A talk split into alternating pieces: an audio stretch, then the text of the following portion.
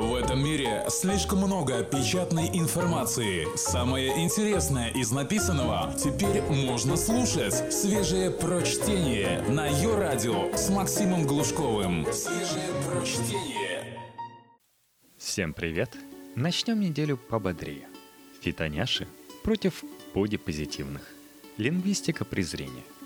В 1973 году тысяча женщин, до этого вполне довольных собой, впервые прочли о страшной напасти – бугорках и ямочках на коже бедер.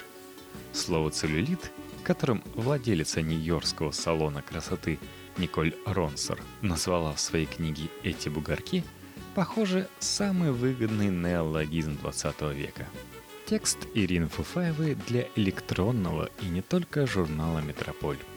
Термин «целлюлит» начал широко распространяться, начиная с 80-х и уже на рубеже 90-х попал в русский язык из переводных брошюр о свежей косметической угрозе. По неведению ли или ради стимулирования скупых клиенток, но Николь употребила реальный медицинский термин, обозначающий гнойное воспаление подкожной жировой клетчатки. Однако назвала им совсем другое. Обычное состояние кожи зрелой европеоидной женщины. Может быть, впервые то, что свойственно большинству, получило специальное негативное патологизированное название. В наше время на специализированных русскоязычных форумах участницы справляются с неприятным медицинским словом с помощью свойского сокращения «целюль» или даже ласкательного «целюльчик». Канонично начавшееся слово, укрепившись в моде культ новых стандартов тела, развивается самостоятельно – и оставляет за собой языковой след, как и все увлечения и метания общества. А интернет, особенно соцсети, в разы ускорили распространение новых слов и выражений. Стандарты наши дни уточняются и утончаются, подтягивая все новые слова, как прямые заимствования из английского, например, skinny fat – худая, но жирная, и трансформированные кальки, и свои родные неологизмы, и малоупотребляемые раньше слова. Как пишет блогер Ион Тихий, размер S уже недостаточен. Нужна точенность, и все тело сплошная проблемная зона. На наших глазах в русский язык входит целая группа слов, которую можно обобщить по терминам фитнес-лексика или, не путай с модной в 90-е фитотерапией, фитолексика по аналогии с фитоняша. И он тихий называет одну из добродетелей культа точеность. Антоним грех – рыхлость. Неологизмы типа «низкожопка» свидетельствуют о ревностном внимании к разным деталям тела, а не только к весу и объему. В английском, который мгновенно откликается на новые реалии новыми образными выражениями, есть уже плат метафоричных эпитетов в адрес пренебрегающих спортзалом. Такими эпитетами, не получившими еще русских аналогов, делится преподаватель Алис с форума efl.ru. Buffalo Wings – желеобразное предплечье. Muffin Top – живот, который нависает над ремнем брюк. А также Love Handles – hip dips и целый холивар про наличие отсутствия thigh gap. Но вернемся к великому могучему. Где культ, там добродетели, праведники и грешники. Точнее, праведницы и грешницы. Первых надо награждать, вторых наказывать словами.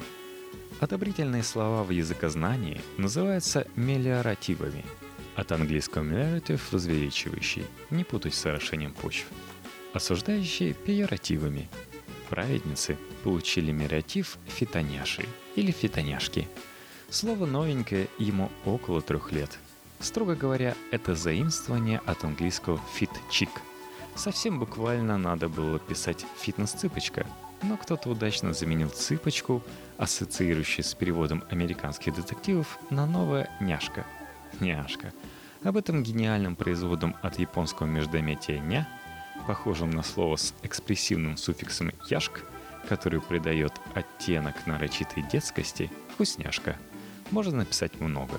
Но это уже в статье про мимими лексику. Фитоняшка фонетически близка стройняшке.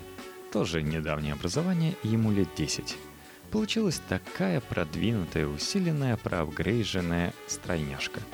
Противоположность фитоняшке – жируха. По сравнению с толстуха более экспрессивная, уязвляющая, даже разящая. Тоже как бы усиленная с другого конца шкалы. В общем-то, типичный хейт-спич – язык ненависти.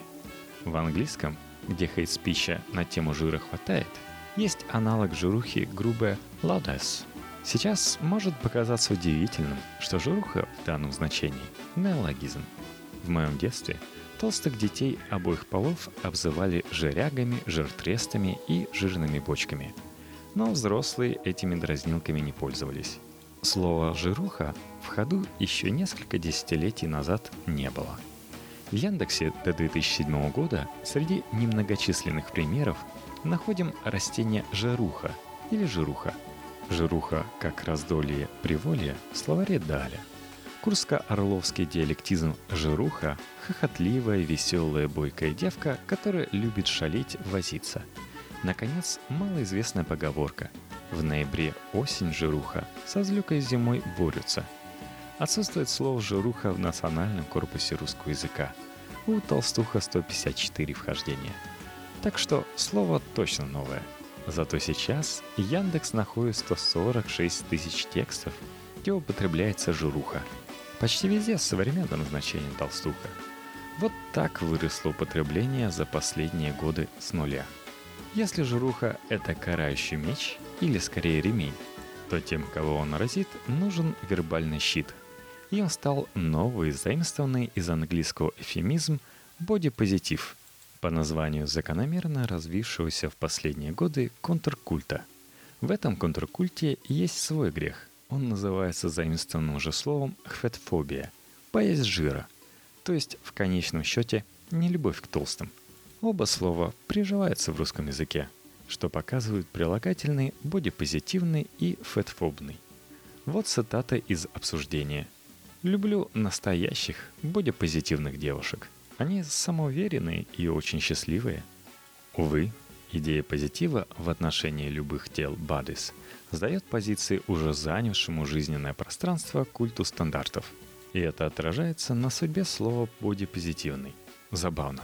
Но оно стало политкорректным синонимом слова «толстый». Бодипозитивное тело, бодипозитивная звезда. Даже так. Я женщина средних лет с бодипозитивным телом. Из обсуждения в ЖЖ. А вскоре случается неизбежное – в эмоционально накаленной атмосфере эвфемизм теряет свою политкорректность и превращается в свою противоположность. Фу, жирные бодипозитивные свиньи понабежали опять. Как говорится, печалька. Но такова судьба и других бывших политкорректных слов. Например, дебильный медицинское обозначение самой легкой формы отставания в развитии превратилось в ругательный эпитет в адрес того, кто совсем глуп и ведет себя абсолютно неадекватно – Пока есть ненависть или презрение, будут и передающие их слова.